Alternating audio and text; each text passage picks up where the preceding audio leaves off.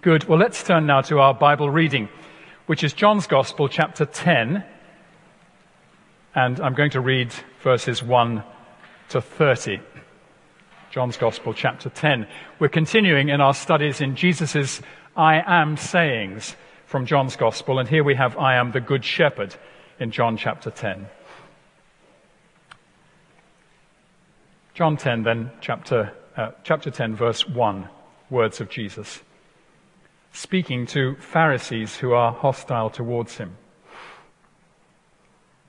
Truly, truly, I say to you, he who does not enter the sheepfold by the door, but climbs in by another way, that man is a thief and a robber. But he who enters by the door is the shepherd of the sheep. To him the gatekeeper opens. The sheep hear his voice, and he calls his own sheep by name and leads them out. When he has brought out all his own, he goes before them, and the sheep follow him, for they know his voice. A stranger they will not follow, but they will flee from him, for they do not know the voice of strangers. This figure of speech Jesus used with them, but they did not understand what he was saying to them. So Jesus again said to them, Truly, truly, I say to you, I am the door of the sheep. All who came before me are thieves and robbers, but the sheep did not listen to them. I am the door. If anyone enters by me, he will be saved and will go in and out and find pasture. The thief comes only to steal and kill and destroy. I came that they may have life and have it abundantly. I am the good shepherd. The good shepherd lays down his life for the sheep. He who is a hired hand and not a shepherd, who does not own the sheep, sees the wolf coming and leaves the sheep and flees, and the wolf snatches them and scatters them. He flees because he is a hired hand and cares nothing for the sheep. I am the good shepherd. I know my own, and my own know me, just as the Father knows me, and I know the Father and I lay down my life for the sheep. And I have other sheep that are not of this fold. I must bring them also, and they will listen to my voice. So there will be one flock, one shepherd. For this reason the Father loves me, because I lay down my life that I may take it up again. No one takes it from me, but I lay it down of my own accord. I have authority to lay it down, and I have authority to take it up again. This charge I have received from my Father. There was again a division among the Jews because of these words. Many of them said, He has a demon and is insane. Why listen to him? Others said, These are not the words of one who is oppressed by a demon. Can a demon open the eyes of the blind? At that time, the Feast of Dedication took place at Jerusalem. It was winter. And Jesus was walking in the temple in the colonnade of Solomon. So the Jews gathered around him and said to him, How long will you keep us in suspense? If you are the Christ, tell us plainly. Jesus answered them, I told you, and you do not believe. The works that I do in my Father's name bear witness about me, but you do not believe because you are not part of my flock. My sheep hear my voice, and I know them, and they follow me. I give them eternal life, and they will never perish, and no one will snatch them out of my hand. My Father, who has given them to me, is greater than all, and no one is able to snatch them out of the Father's hand. I and the Father are one the Jews picked up stones again to stone him. Amen. This is the word of the Lord, and may it be a blessing to us this morning. Well, let me ask you to turn up our passage, John's Gospel, chapter 10, if you would please. John chapter 10. And the key text here, I think, is verse 11, where Jesus says, I am the good shepherd the Good Shepherd lays down his life for the sheep. Well, we're continuing our series in these I am sayings in John's Gospel. And my title for the whole series is Jesus Locked in Controversy. And I picked that title because most of these I am sayings were spoken to people who disliked Jesus very deeply. In fact, so deeply that they wanted to kill him. You'll see in verse 31 of chapter 10 that these Jewish enemies of Jesus picked up stones again to stone him. Again. It wasn't the first time. They tried it out at the end of chapter 8. And they weren't just wanting to chuck a few pebbles at him to express their displeasure. They wanted to hurl great rocks at him, to kill him. That was the official Jewish form of capital punishment, to stone someone to death. It was their version of the electric chair or the hangman's noose. So these I am sayings were not given in an atmosphere of tranquility and peace. Jesus' listeners here were not his followers, but his enemies for the most part. And we know that because this chapter 10 follows chapter 9 without any break. And in chapter 9, Jesus has been speaking to some angry Jewish leaders. They're referred to in chapter 9 verse 40 as the Pharisees. And chapter 10 is simply carrying on the same conversation with this same group of senior Jewish people. And when Jesus has finished speaking at chapter 10 verse 18, you'll see from verse 19 that his words divided his listeners. Many of them said, he has a demon. He's insane. Why listen to him? Whereas others in verse 21 took a more supportive view. But it's quite clear that many who heard him developed a profound and murderous hatred of him because of what he was saying about himself in verses 1 to 18. Now, if he'd been giving a, a gentle lecture on the flora and fauna of Palestine, they would have listened to him with pleasure. If he'd been giving a scholarly review of the five books of Moses, they would have smiled and nodded their heads and said, Thank you, Rabbi, thank you so much. Your views are really most interesting. But he was talking about himself. He was always talking about himself because the whole of God's plan of salvation for the world centered on him and depended on him. It did then, and it still does. So for Jesus to take the holy name, I am, on his lips, the name of God that you hardly dared utter, and then apply it to himself, declaring thereby that he was God incarnate, this was viewed by his enemies as utter blasphemy. His enemies put it very clearly in verse 33. The Jews answered him, It is not for some good work that we're going to stone you, but for blasphemy, because you, being a man, make yourself God. Now that was the issue. That was the outrageous crime in their eyes. It was impossible in their view for a man to be God. So the great central theme of John's gospel is the revelation of the true identity of Jesus. John is presenting his account of Jesus with the explicit aim of seeking to persuade his readers, both Jewish and Gentile, that Jesus is both the Christ, that is the King of David's line, and the Son of God, meaning one who is fully divine like the Father. If you want to see John's explicit aim, don't turn it up now, but you'll find it in the final two verses of chapter 20. Now, these I am sayings are a central part of this revelation of the identity of Jesus. Each of the sayings is a clear claim to be God. That's what I am means. But each of the sayings describes a different aspect of Jesus' character and function. Some of the I am sayings, not all of them, but some of them, show how Jesus fulfills and supersedes an important element in the Old Testament. Take, for example, I am the bread of life from chapter 6.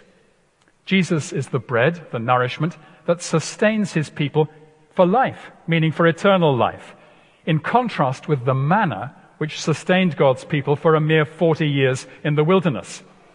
So that manna was a diminutive, short term local prophecy of the real bread, Jesus, who was still to come. Or think of the I am the true vine saying in John chapter 15. The old vine was the people of Israel prior to Jesus' day, who proved in the end to be fruitless. and fit only to be cast out. But Jesus embodies the true people of God who live a life of true fruitfulness, real godliness, because they are organically united to Jesus and are part of his very self. So the sap from the true vine floods up into the branches and makes them fruitful. He is the vital source of our fruitfulness. Now, the Good Shepherd saying here in chapter 10 is similar in that it supersedes something that came before. And you'll see that in verse 8, Jesus contrasts himself with other shepherds of former days. He says in verse 8, All who came before me are thieves and robbers, but the sheep did not listen to them. Look on to verse 10 for a bit more. The thief comes only to steal and kill and destroy. I came that they may have life and have it abundantly. So, who are these thieves and robbers of back in the day? Certainly the ungodly kings who ruled both Israel and Judah in former times, along with many false prophets and faithless priests. But Jesus is probably also speaking of the Jewish leaders of his own day. In fact, chapter 9 provides a powerful example of this. Because in chapter 9, Jesus heals a blind man and restores his sight fully. And the Jewish leaders hate Jesus for doing this because he does it on a Sabbath day. And far from rejoicing with this poor man who's now been healed, far from saying to him, This is terrific, let's have a celebration, let's throw a party, they end up casting him out of the synagogue in chapter 9, verse 34, banning him from, from fellowship. So they exactly exemplify the thieves and robbers of chapter 10, verse 10, who steal and kill and destroy. They have no concern for this poor sheep who needs help and comfort, this blind man. Now, we'll get into the meat of chapter 10 in just a moment. But before we go any further, let's pause to think about sheep and shepherds in the Bible. Do you like to think of yourself as a sheep do you say, bah, three times before eating your breakfast of mangel wurzels and hay? Sheep are interesting creatures. We have a few acres of pasture behind our house, and currently there are 21 sheep grazing it. They're not my sheep, but they belong to a young man who's a neighbor of ours. Uh, and in payment for the grazing, he doesn't pay me money, but he gives us half a lamb every Christmas, all packaged and ready for the deep freeze. And uh, served with my wife's red currant jelly, it is most delicious. Now, I look at these sheep every day. I count them just to keep an eye on them. But I'm not impressed by their intelligence. Horses are much more canny. Pigs are much more sagacious and thoughtful than sheep. Even the hens in our hen pen have more presence of mind than the sheep. Sheep are not the Einsteins of the farmyard. I'm sure you've noticed that when you've been out in the country. And yet, in the Old Testament and here in John 10 and in several other places in the New Testament, God's people are likened to sheep and God himself is the shepherd. Now, if this is God's metaphor, the metaphor that he has written himself and developed in his own book, the Bible, it must be profoundly true, and we need to accept it gladly and learn from it, even though it's rather unflattering to us. Think of Isaiah chapter 53, where the prophet says, all we, like sheep, have gone astray. Now, how true that is. All of us are sinners. We've all strayed from the path of truth and godliness. So, this metaphor of sheep points to our moral frailty. But there are other things. It also shows our complete dependence on the great shepherd. Think of David's 23rd Psalm. David says gladly, The Lord is my shepherd, therefore I lack nothing. He makes me lie down in green pastures. He leads me beside still waters. It's such a relief to David to be looked after by the great shepherd and to be disciplined by him. You are with me, he says. Your rod and your staff comfort me.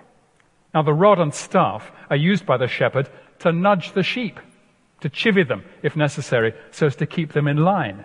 There's something disciplinary about the rod and staff. Then think of Jesus in Matthew chapter 9 when he is surrounded by literally thousands of people, hordes of people. And Matthew says this When Jesus saw the crowds, he had compassion on them because they were harassed and helpless, like sheep without a shepherd. Jesus longed to shepherd them if they would only come to him and put their heart's trust in him. So this sheep metaphor is a metaphor that really does instruct us about our true nature. It shows us our moral frailty, our dependence on the shepherd, and our need to be disciplined by him as well as cared for by him. So let's turn now to John chapter 10. I am the good shepherd. My predecessors, who should have been looking after the sheep, all turned out to be thieves and robbers, wishing only to steal and kill and destroy. But I came that they may have life and have it abundantly. Now, this is a rich and detailed chapter. Uh, we shan't be able to look at everything in it, but I'd like to pick out three main points which I think will greatly gladden our hearts. First, Jesus knows his own sheep by name. Look at the first three verses of the chapter. Jesus begins by picturing the sheep thief, the robber in verse 1. He who does not enter the sheepfold by the door, but climbs in by another way, that man is a thief and a robber. He's a sheep rustler. He climbs in over the wall, hoping not to be noticed, so that he can steal a sheep and make off with it and butcher it. But the true shepherd, in verse 2, the one who has nothing to be ashamed of, no need to be secretive, he walks straight into the sheepfold by the proper door. The gatekeeper knows him and opens the gate to him. And the sheep hear his voice, and they know his voice. And, says Jesus, he calls his own sheep. He calls his own sheep. Notice the word own. He is their true owner.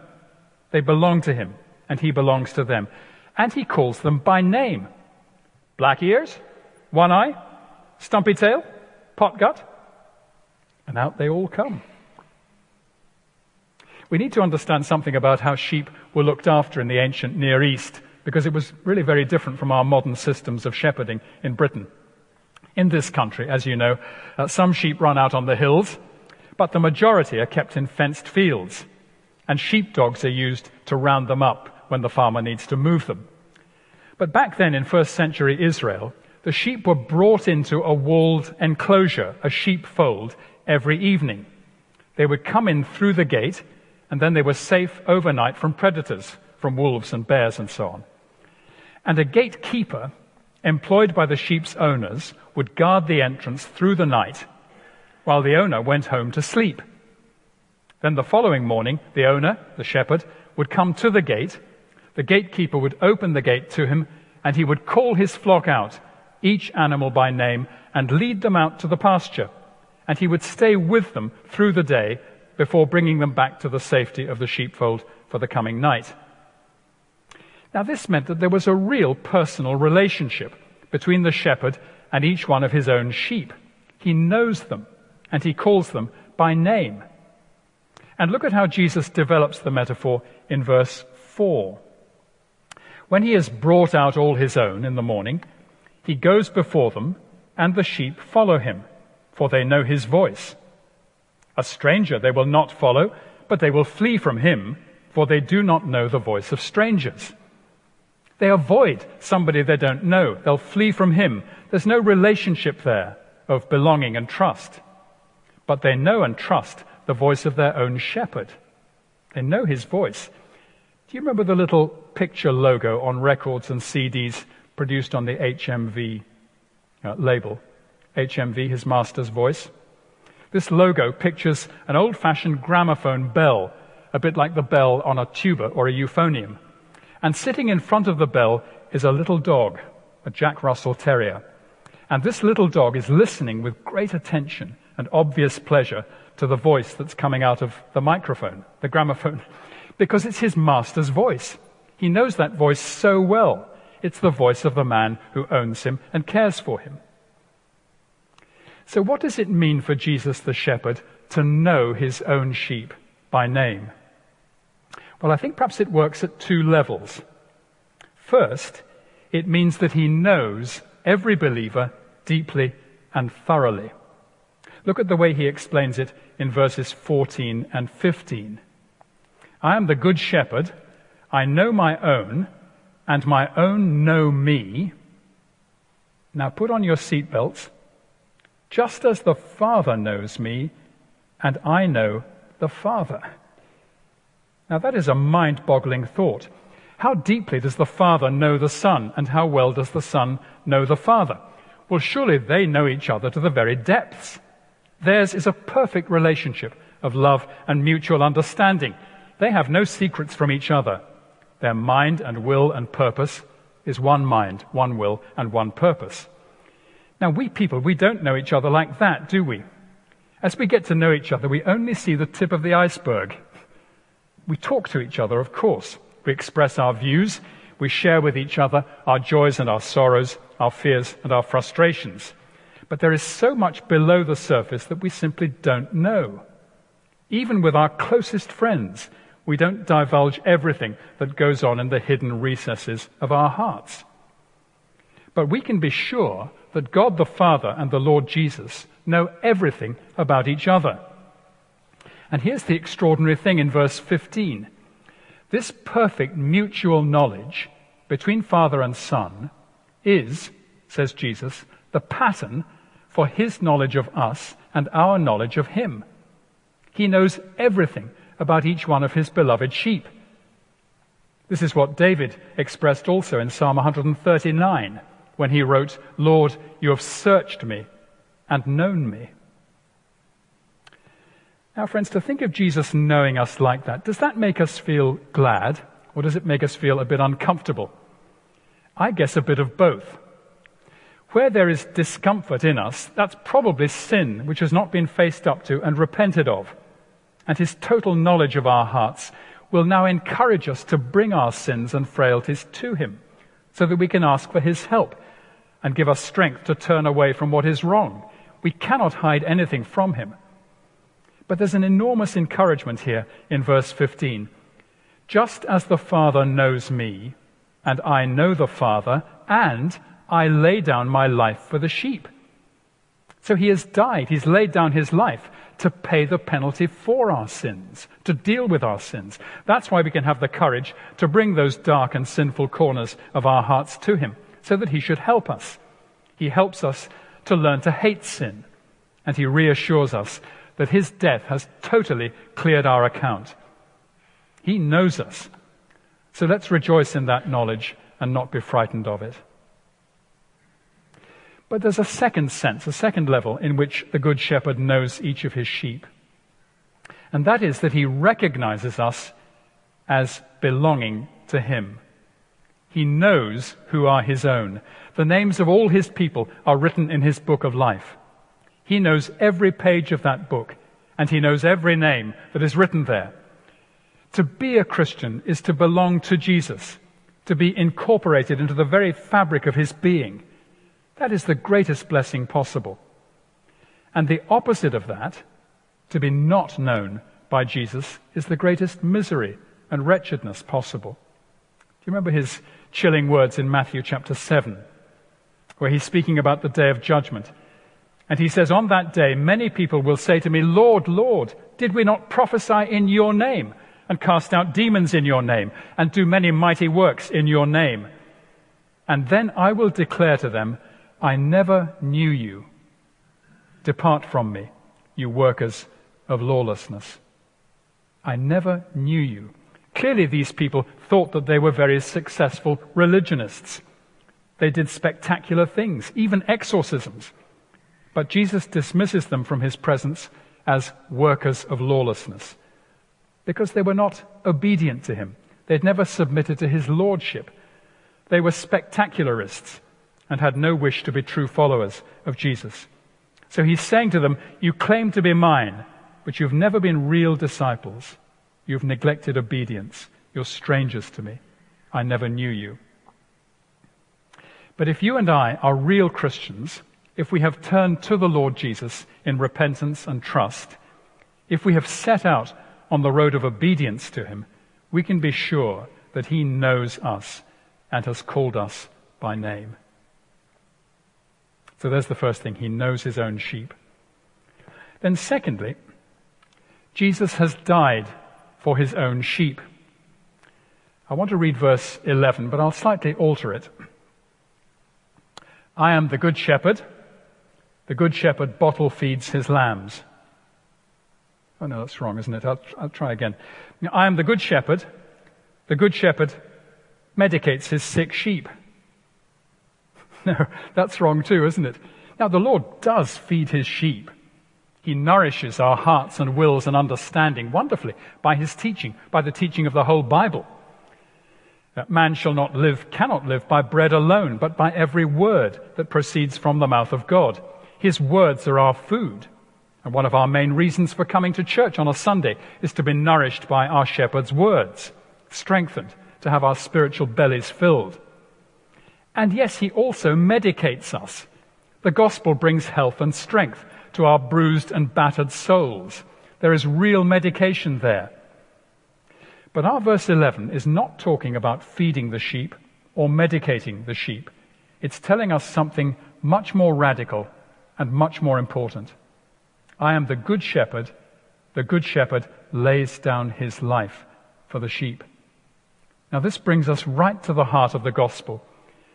And it will knock out of our hearts any kind of sentimentality about the Good Shepherd that might be lurking in our hearts. I'm aware that in many parish churches in England, and possibly in Scotland as well, you'll find 19th century stained glass windows picturing the Good Shepherd. So you'll see the window and you'll see the words engraved there I am the Good Shepherd. And there's the shepherd pictured holding a lamb in his arms, sometimes a lamb under each arm. And at his feet there are children playing, sometimes rabbits. It's a sentimentalized picture. But the reality of verse 11 is brutal. The good shepherd lays down his life for the sheep. Now, a thoughtful sheep might well want to ask, how can it be good for the flock if the shepherd dies? Don't we need a living shepherd to look after us? If our shepherd is dead, we've lost our protector. Well, just picture a, a flock of sheep grazing out on the hills. The shepherd, first century Palestine, the shepherd has brought them out. He's found some good grass out in the hills. He's close to them. He's watching them carefully. If a wolf comes along, he deals with it. He picks up a stout stick. He chases it off. The sheep are enjoying themselves. Everything is exactly as it should be. Then, as they travel, they reach the edge of a high cliff. They look over the cliff down a vertical precipice to rocks that are hundreds of feet below. Suddenly, the shepherd walks to the edge of the precipice. He looks at the sheep and he cries out, I'm doing this because I love you. And he throws himself off, killing himself on the rocks far below. Two of the sheep walk to the edge of the precipice and look down at the mangled corpse of their late shepherd. And one says to the other, In what conceivable way, Ermintrude, could that be thought of as an act of love? Well, she has raised a good question, hasn't she? Isn't a living shepherd better than a dead shepherd? Now, under normal circumstances of woolly sheep and shepherds out on the hills, that is certainly true. The sheep need their living shepherd. But here in John 10, it's different. We have to look beyond the metaphor of sheep and shepherd to see what the metaphor is really indicating, and that is human beings and the God who loves them. The point of verse 11 is that the good shepherd, in laying down his life for the sheep, is actually rescuing them from destruction, whereas if he didn't lay down his life for them, they would be lost. It's his life for ours. It's the great exchange. He has laid down his life for the sheep. And that word for is a word that speaks of sacrifice. The death of Jesus is a sacrificial death. It's a self-sacrificial death. A sacrifice willingly offered by Jesus so that we should not have to bear the penalty of our sins, so that we should not have to receive the wages of sin, which is death. This is the greatest expression of love in the world. As Jesus puts it in John chapter 15, greater love has no man than this, that a man lay down his life for his friends. If you were to see a child drowning in a river, and you jumped in and saved the child, but in the act of saving the child lost your own life, that would illustrate perfectly what Jesus has done for us. He was willing to lose his life in order to save our lives. And if he had not laid down his life, we could not have been rescued for eternity. The greatest thank you we can ever say to him is thank you, Lord Jesus, for dying for me. So if we ask, in what sense is the Good Shepherd good? He gives the answer in verse 11. The Good Shepherd is good precisely because he has laid down his life for the sheep.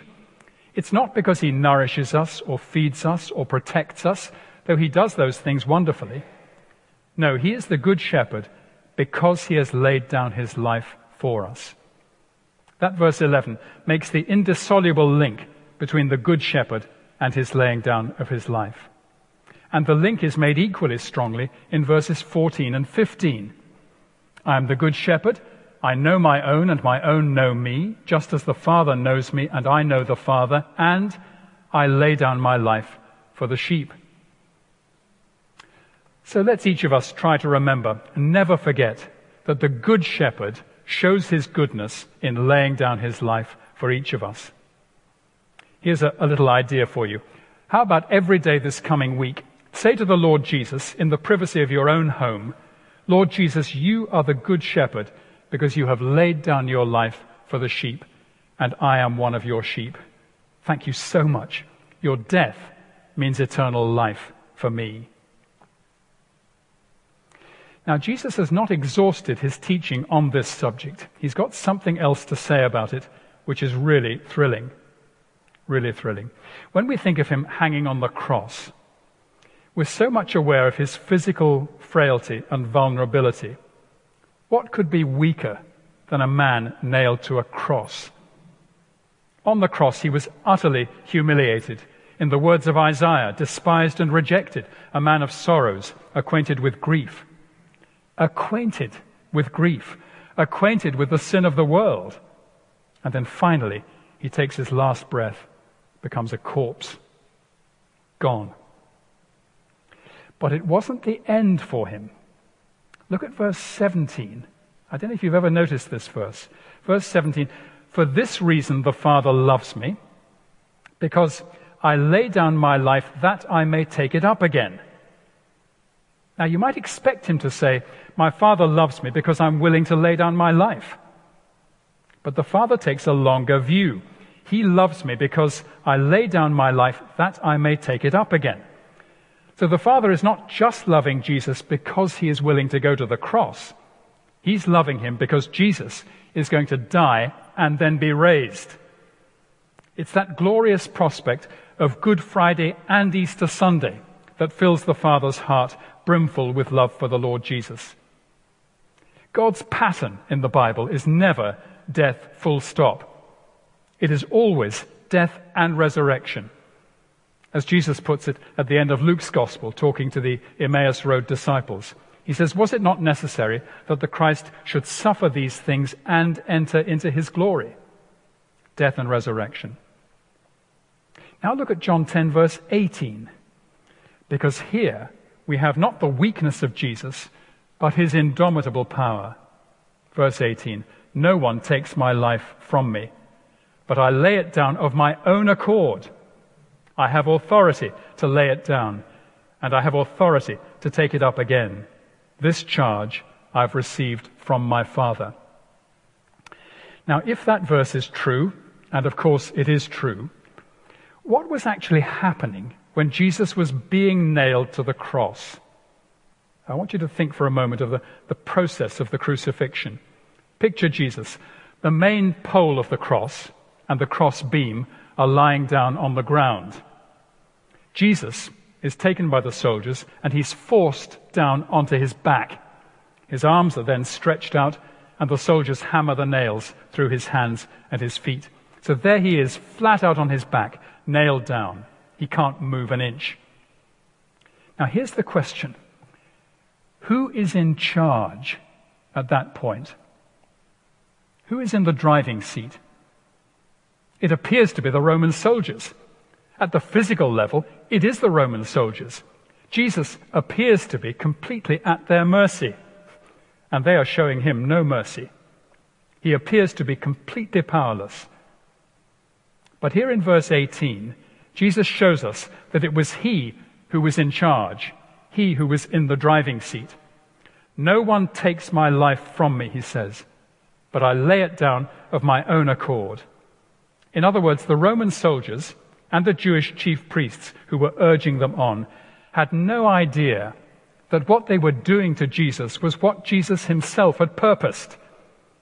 They thought that he was doing their will, but it was they who were doing his will. They weren't taking his life from him, he was laying it down of his own accord.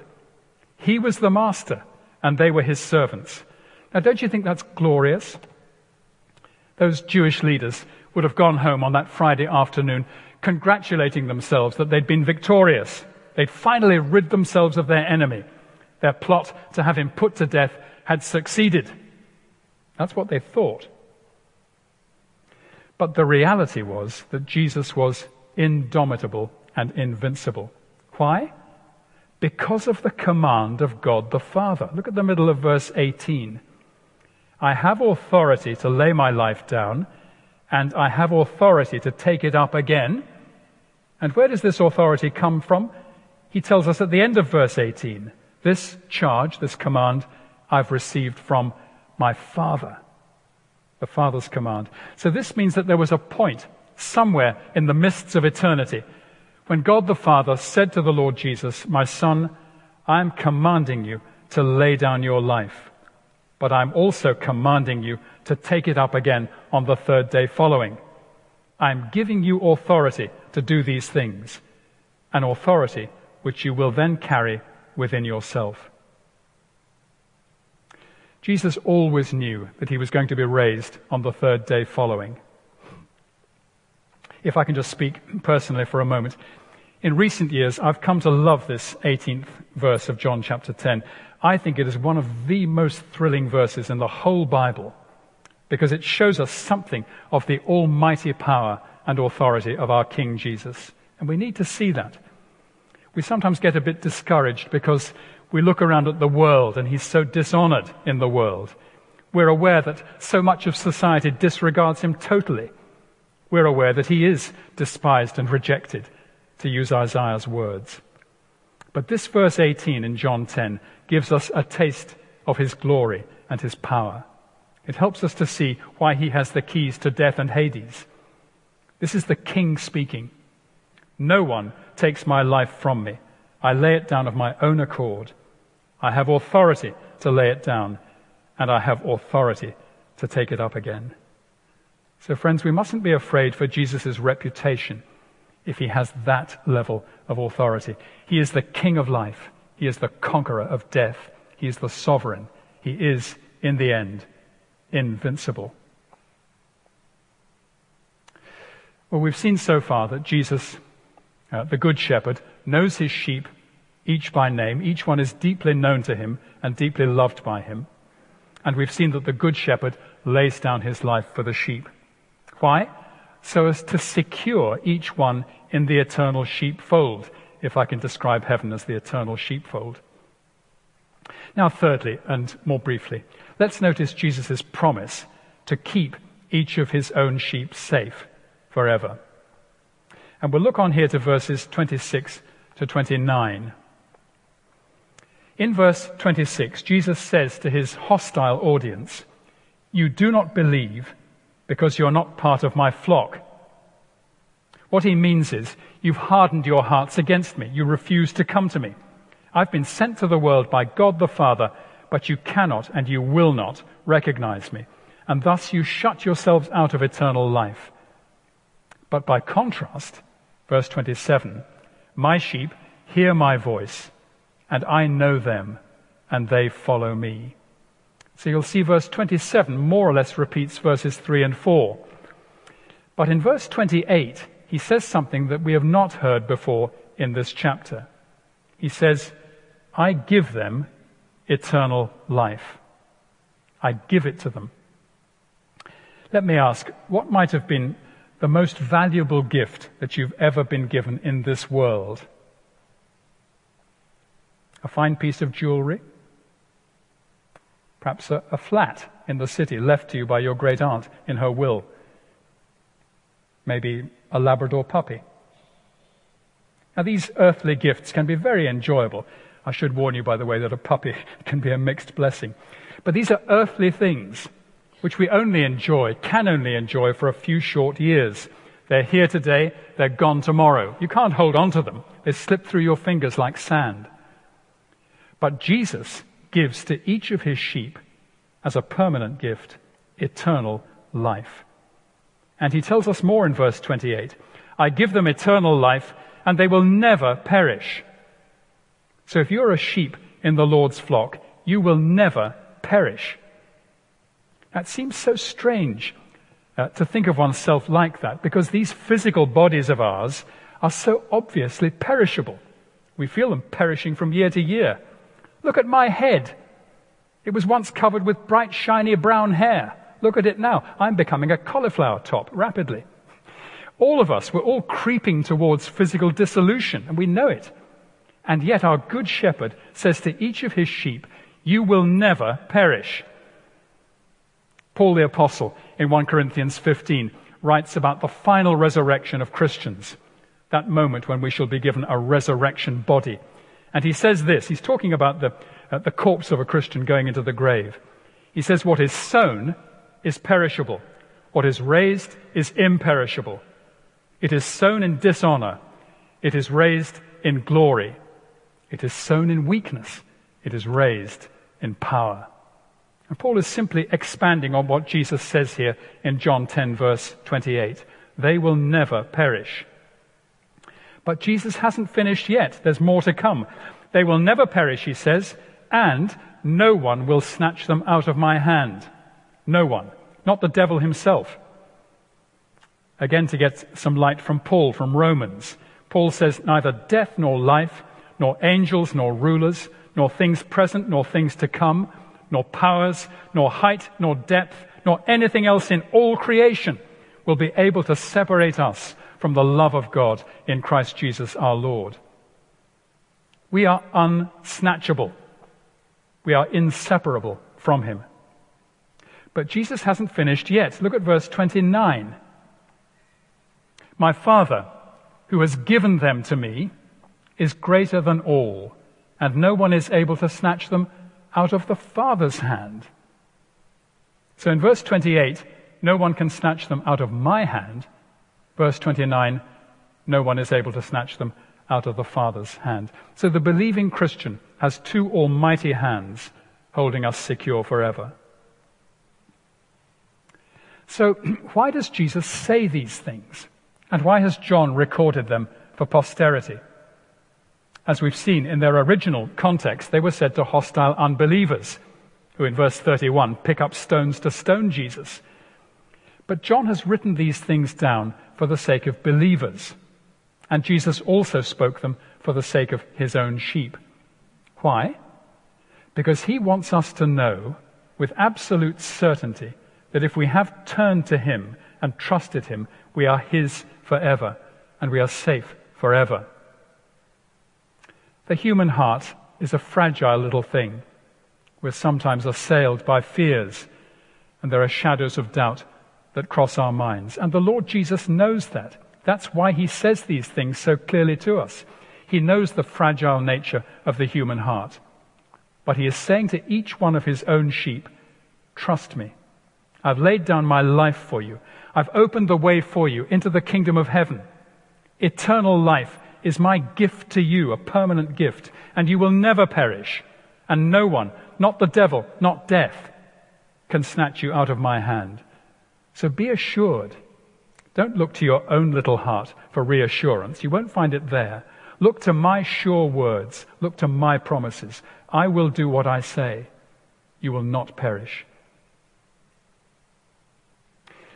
For any who are listening today who are not Christians, Surely you know what you must do. You must come to Him, submit to Him, bow to Him as your Lord and Savior, and then you too will be able to build your whole life on these words of promise. I give them eternal life, and they will never perish, and no one will snatch them out of my hand. Well, let's pray together now.